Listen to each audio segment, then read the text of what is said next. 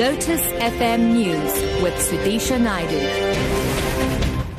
It's 10 o'clock. Good morning. Despite unpleasant weather conditions in Cape Town, organizers of the city's Unite Against Corruption campaign are set on continuing with today's march.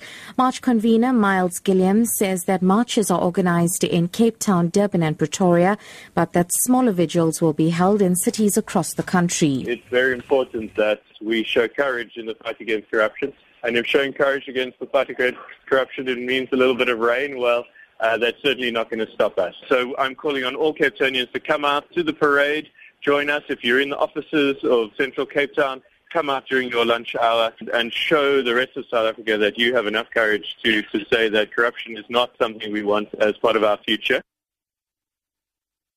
The Constitutional Court will this morning hand down judgment on whether Parliament should enact a law to force political parties in the House to disclose their private funders.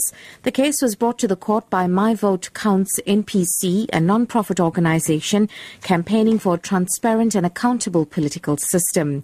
Senior Constitutional Court reporter Candice Nolan has the details.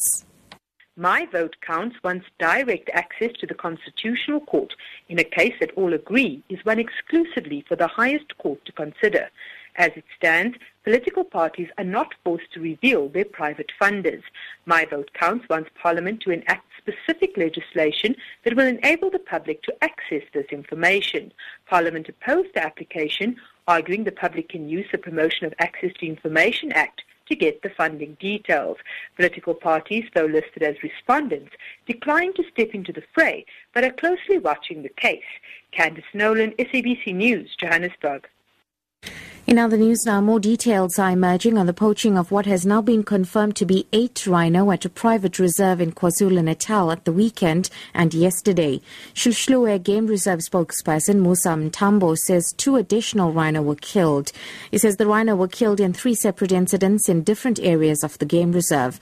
Rhino poaching has escalated this year. More than 1,500 rhino have been killed in the country to date. And finally, lawyers of the victims of the 2012 Marikana shooting say they will only act on instruction from their clients on the possible out-of-court settlement proposed by government. President Jacob Zuma says government is considering initiating an alternative dispute resolution process to expedite the processing of all claims arising from the tragedy. Last month, wounded and arrested miners launched a billion rand civil claim against the state.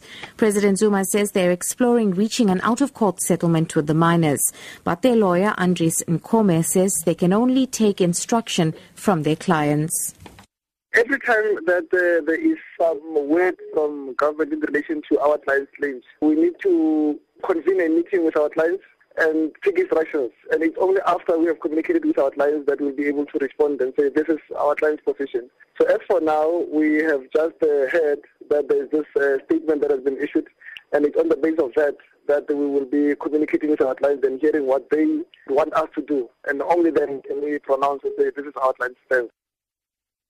Top story Despite unpleasant weather conditions in Cape Town, organizers of the city's Unite Against Corruption campaign are set on continuing with today's march. For Lotus FM News, I'm Sudisha Naidu. We have funeral announcements. The funeral service of Mrs. Manipate Singh, formerly of Port Shepstone, late of 4 Swartberg Street in Shallcross, will take place today.